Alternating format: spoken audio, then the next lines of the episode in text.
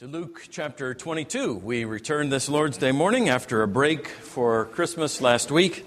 Luke 22, we'll pick up at verse 19.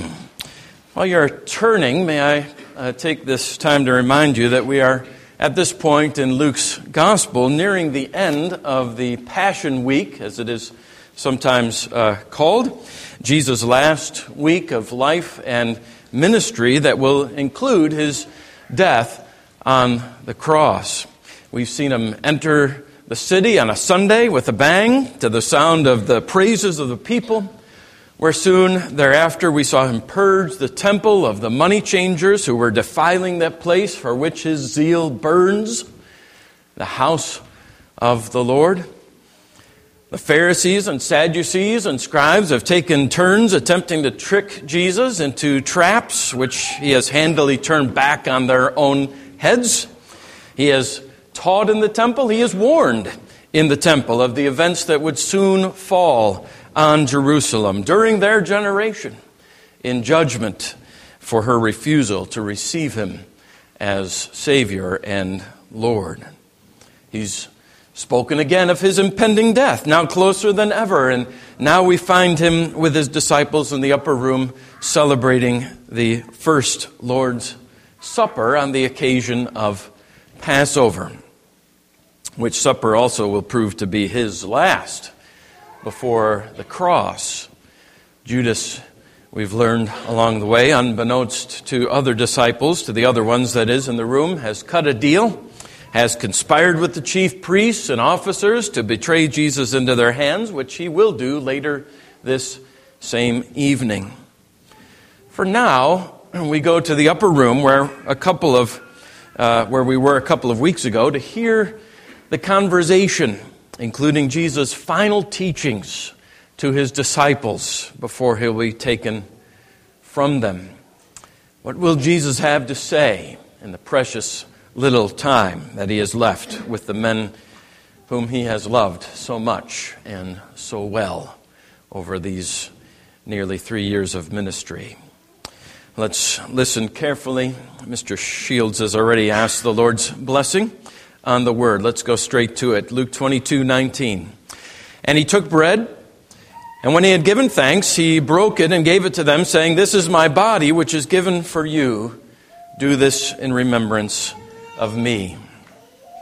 And likewise the cup after they had eaten, saying, "The cup that is poured out for you is the new covenant in my blood.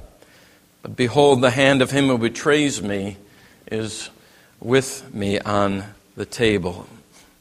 For the Son of Man goes as it has been determined. But woe to that man by whom he is betrayed." There is once again in the Bible sovereignty, unvarnished sovereignty, and unvarnished human responsibility side by side. This has been determined. But woe to the man who does it. And verse 23, they began to question one another, which of them it could be who was going to do this. A dispute also arose among them as to which of them was to be regarded as the greatest. And he said to them, "The kings of the Gentiles exercise lordship over them, and those in authority over them are called benefactors. But not so with you. Rather, let the greatest among you become as the youngest, and the leader as one who serves. For who is the greater, one who reclines at table or one who serves? Is it not the one who reclines at table? But I am among you as the one who serves. You are those who have stayed with me in my trials, and I assign to you, as my Father assigned to me, a kingdom, that you may eat and drink at my table in my kingdom, and sit on thrones judging the 12 tribes of Israel. Simon, Simon, behold, Satan demanded to have you, that he might sift you like wheat, but I have prayed for you, that your faith may not fail, and when you have turned again, strengthen your brothers."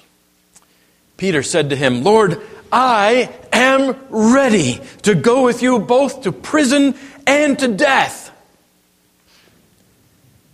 Jesus said, "I tell you, Peter, the rooster will not crow this day until you deny 3 times that you know me." And he said to them, "When I sent you out with no money bag or knapsack or sandals, did you lack anything?" They said, "Nothing." He said to them, "But now let the one who has a money bag take it, and likewise a knapsack, and let the one who has no sword sell his cloak and buy one.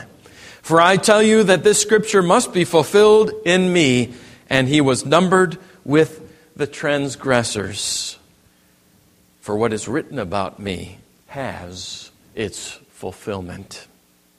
And they said, "Look, Lord, here are 2 swords. And he said to them, "It is enough." What would you say to your children or your best friends or your students if you knew that you had but a few minutes, maybe a couple of hours before you would be taken from them? What kind of instructions, what encouragements, what warnings? Jesus knew on this evening in the upper room that by the next morning he and his beloved disciples will have been parted, and he will be taken from them to accomplish the terrible task for which he came to begin with, the errand that he was born to accomplish. And that is to die.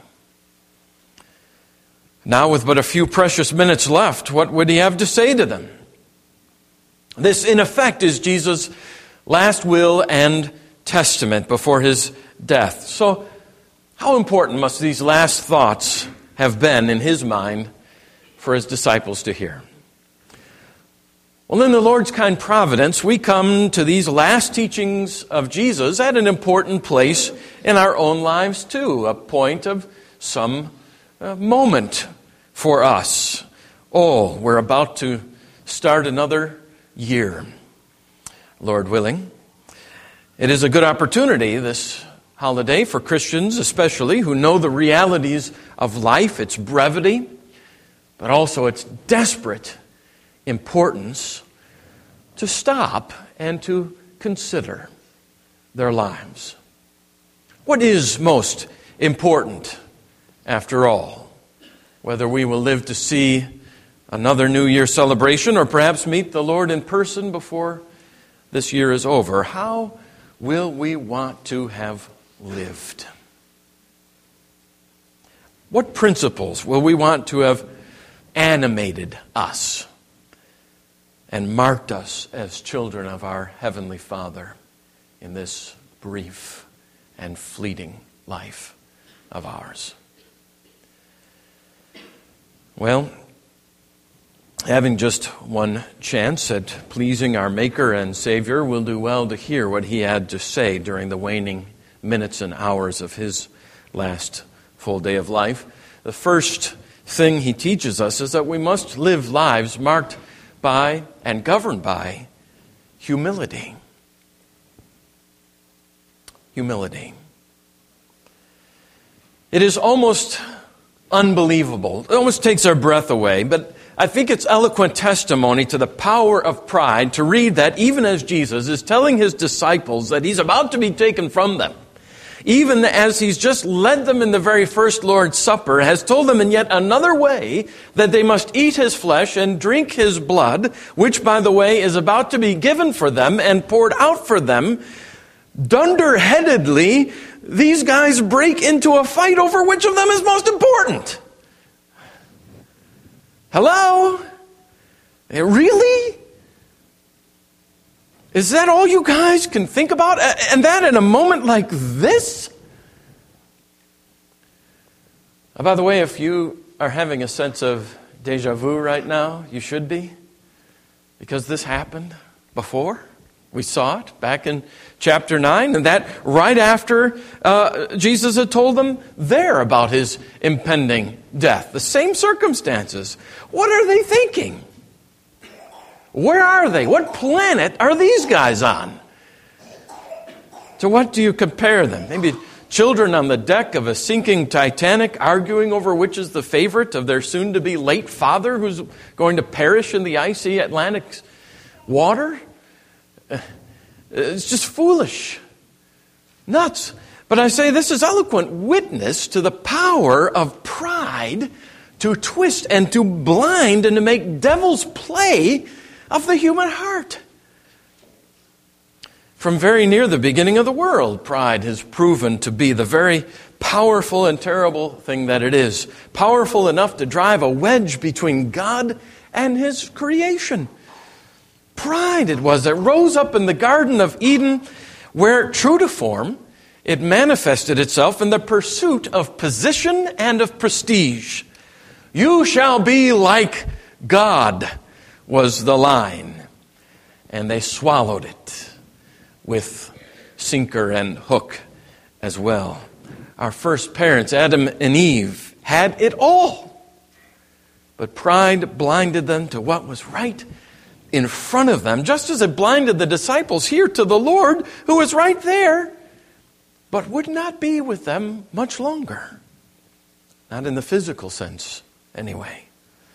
Instead of giving glory to God and treasuring every minute they had to spend with Jesus, they descended into a game of one-upmanship. We think them foolish. And they are easy targets for our criticism. But have things changed much since the death and resurrection of Jesus? Are Christians now immune to the pride that leads to this sort of jockeying for position and recognition in the kingdom of God? Alas, listen closely to conversations between many Christians today, and it will not be long before you hear the same foolishness. Pride and one-upmanship continue full strength in the church today. The steering of conversations in ways guaranteed to provide oneself opportunity to appear superior to others in some way or another. Comments dropped with the intention of strutting my knowledge, my experience, my wisdom, my thoughts. Pride continues to rear its very ugly head in the church today. In other cases, it's a little more subtle. That sneer, that knowing glance between one believer and another. Some little gloat over some piece of knowledge, maybe not yet shared or comprehended by another believer in Christ, betrays a heart that really thinks that I am better, I am smarter, I am more important, more educated, more advanced, more holy than the next Christian. And what is more, everyone else needs to know that too. I can say it in Latin, after all, and that using not the classical, but the ecclesiastical pronunciation. Well, congratulations. Or how about those Christians who feel like they have the right to look down their nose at fellow believers and judge them? Don't you just hate Christians like that? That was a joke. The death that Jesus was about to die on behalf of these silly disciples shows, by way of contrast, how truly imbecilic was their little controversy about which one of them is the greatest in the kingdom of God. Sin, our sin, my sin, your sin, and what that sin required for every one of us to be saved, regardless of your degrees or the initials behind your name or how much you know or think you know. or where you've been, or whom you've read, or where you went to school, or didn't go to school, or what position you hold in the church. I say sin and the sacrifice that sin required Jesus to pay reveals your petty pride as the foolishness that it really is. Instead, Jesus says, this is how greatness is found in the kingdom of God. It's found in being the least, which is what he meant by saying the youngest. In that culture, the youngest would have been also the least. Real leadership in the kingdom of God is service in the kingdom of God. Jesus was obviously the greatest one of them all in the room that evening. So great, I mean, it just flattened them. There was no who's greater or who's lesser here. Jesus is in the room. Everybody else is here, and he's here. But where was Jesus when they entered that room? Do you remember? He was on his knees with a towel wrapped around his waist, cleaning their filthy feet.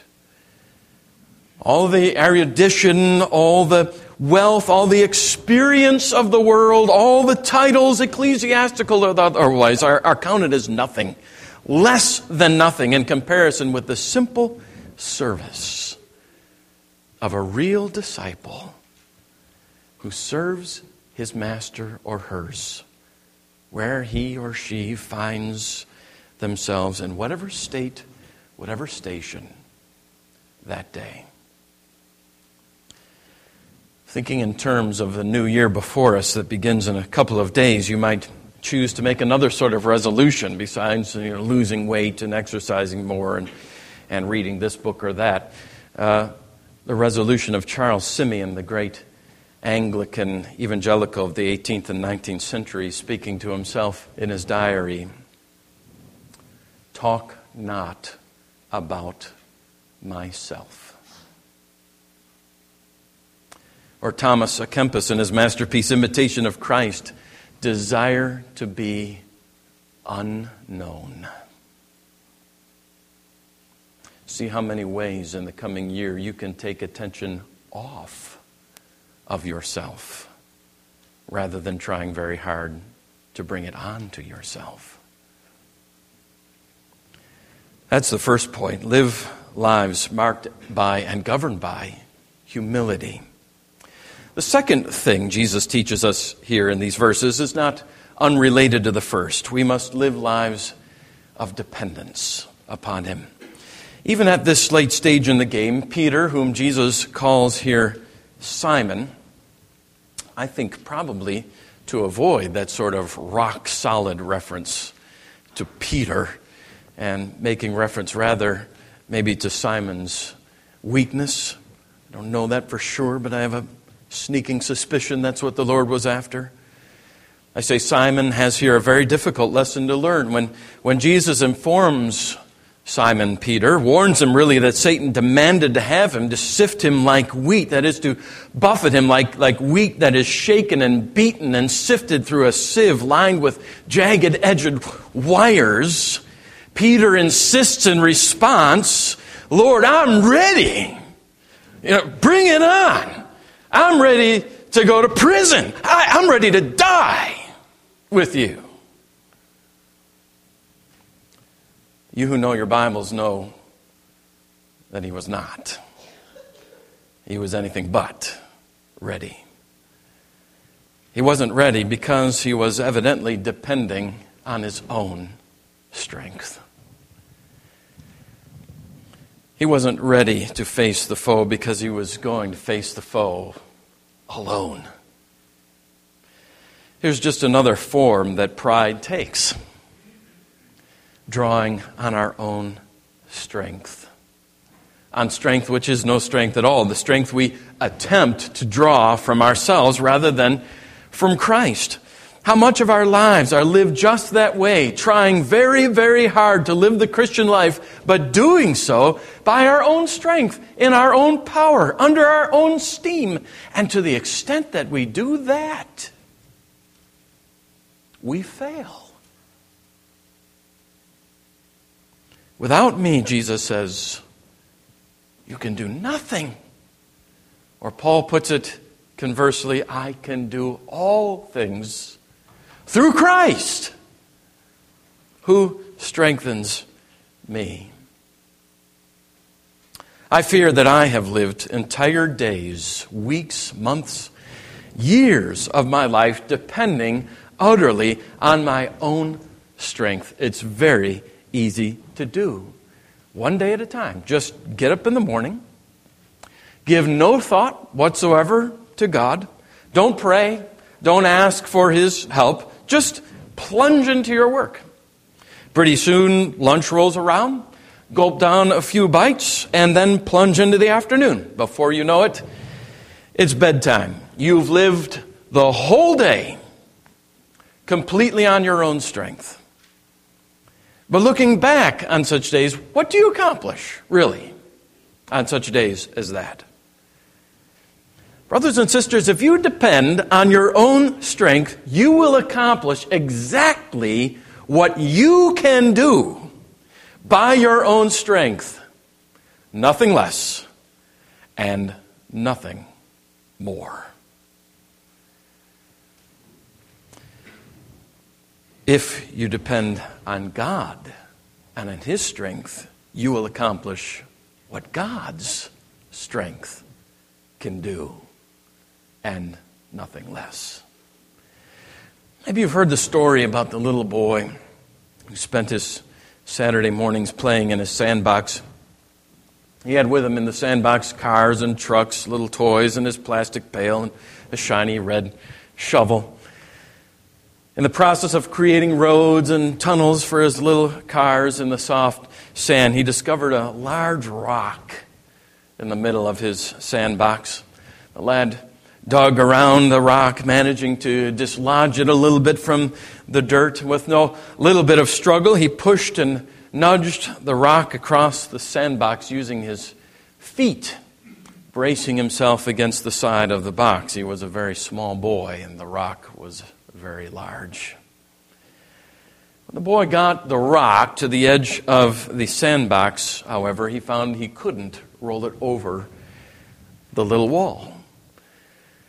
Determined, the little boy shoved and pushed and pried, but every time he had made a little bit of progress, the rock would tip back and fall back into the sandbox. The little boy grunted and struggled and pushed and shoved, but his only reward was to have the rock roll back again and again, and finally roll back and smash his little fingers underneath it. And he burst into tears of frustration. And all this time, the father of this boy had been watching from his living room window as all this drama unfolded. The moment that his tears fell, a large shadow fell across the boy and the sandbox. It was, of course, his father. Gently but firmly, he said, "Son, why didn't you use all the strength you had available to you?" Defeated, the boy sobbed back, "But I did, Daddy, I did. I used all the strength I had." "No, son," corrected the father kindly. "You didn't use all the strength you had. You didn't ask me." With that, the father reached down, picked up the rock, and threw it out of the sandbox. Peter thought he could do it by himself. That's how he was living. He would take on Satan himself, and he would never, ever deny Jesus. He was going to go to prison for Jesus. He was going to die for Jesus.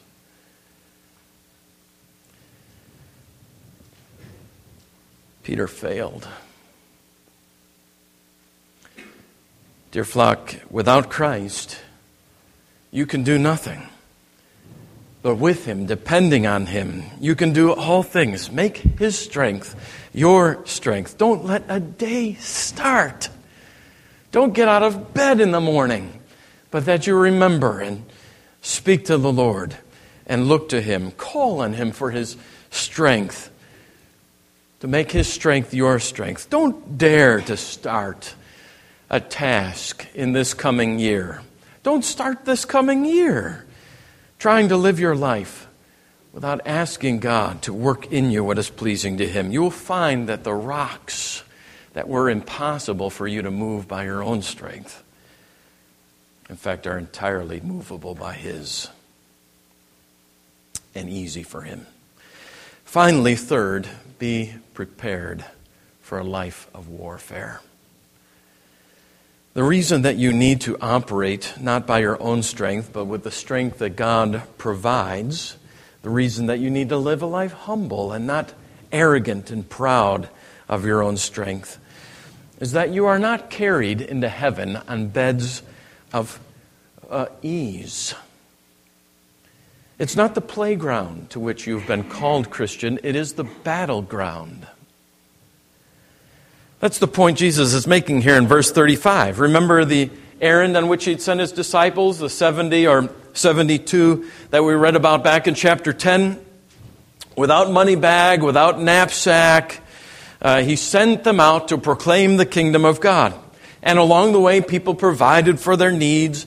And that was in a day when Jesus was much more popular, was more favorably received, as were those who followed Him. But now things were a-changing. The landscape was shifting. Jesus would be popular no more, nor would His followers be. Spiritual warfare was going to intensify, and that was the point of Jesus' expression in verse 36.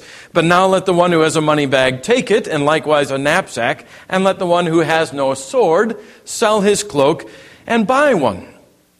Now, time doesn't allow me to describe to you all the ways that this verse has been misunderstood and misapplied through the centuries. The disciples were not the last one to miss this point of Jesus almost completely. He didn't mean for them to go out and buy literal swords. That wasn't Jesus' point at all. The Jesus we've heard over and over use powerful expressions. Pluck out your right eye if it causes you to sin. Cut off your right hand if it causes you to sin. This is an expression. This is a manner of speech. But the dull disciples take them literally. Oh, we should buy swords, right? Hey, wow, great. Look, we've got two. And now we'll only have to buy 10 more. Okay, Jesus says, it's enough. This is an expression in verse 38, by the way, that was popular in Jesus' day. It meant basically, just forget it. Just forget that I even brought it up. Forget the whole thing. We'll come back to this another day. Just drop it right there. They had completely missed the point. Jesus was not saying arm yourselves physically. He was saying that the war is on, the spiritual war that would now come to its greatest conflict at the cross, where Jesus would effectively win the war. We saw that last week, didn't we? But which would continue and continues even today until He comes again. In today's terms, Jesus was not saying, let every Christian have a .38 revolver in his nightstand, or let every Christian pack a concealed weapon, though there is certainly nothing against Christ's law in that. But rather, be prepared. Be prepared for the war. Arm yourself for spiritual battle. The war is on. The war for your soul and for your body, Christian. That war is on today. Peter was not the only person of interest to Satan. You are too. And he would sift you like wheat if he could. Armed with the word of God as your sword, you must do battle against temptation and sin. And as for the kingdom of God and its advancement in the world, You must be able to wield that sword effectively in the proclamation of and application of the gospel. The weapons, Paul writes, of our warfare are not of flesh, but have divine power to destroy strongholds. We destroy arguments and every lofty opinion raised against the knowledge of God, and take every thought captive to Christ. That's the warfare in which you are fighting still today, Christians. And in that war, there is no room for pride. Proud soldiers die in war of pride. To give foothold to that enemy would be suffer defeat from within yourself before you even got into the thick of battle. And no soldier can fight on his own strength.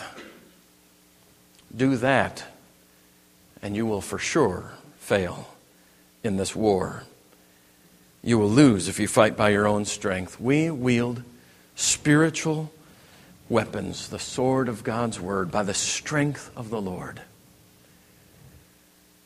And in this new year, by His strength that the Lord supplies alone. Amen.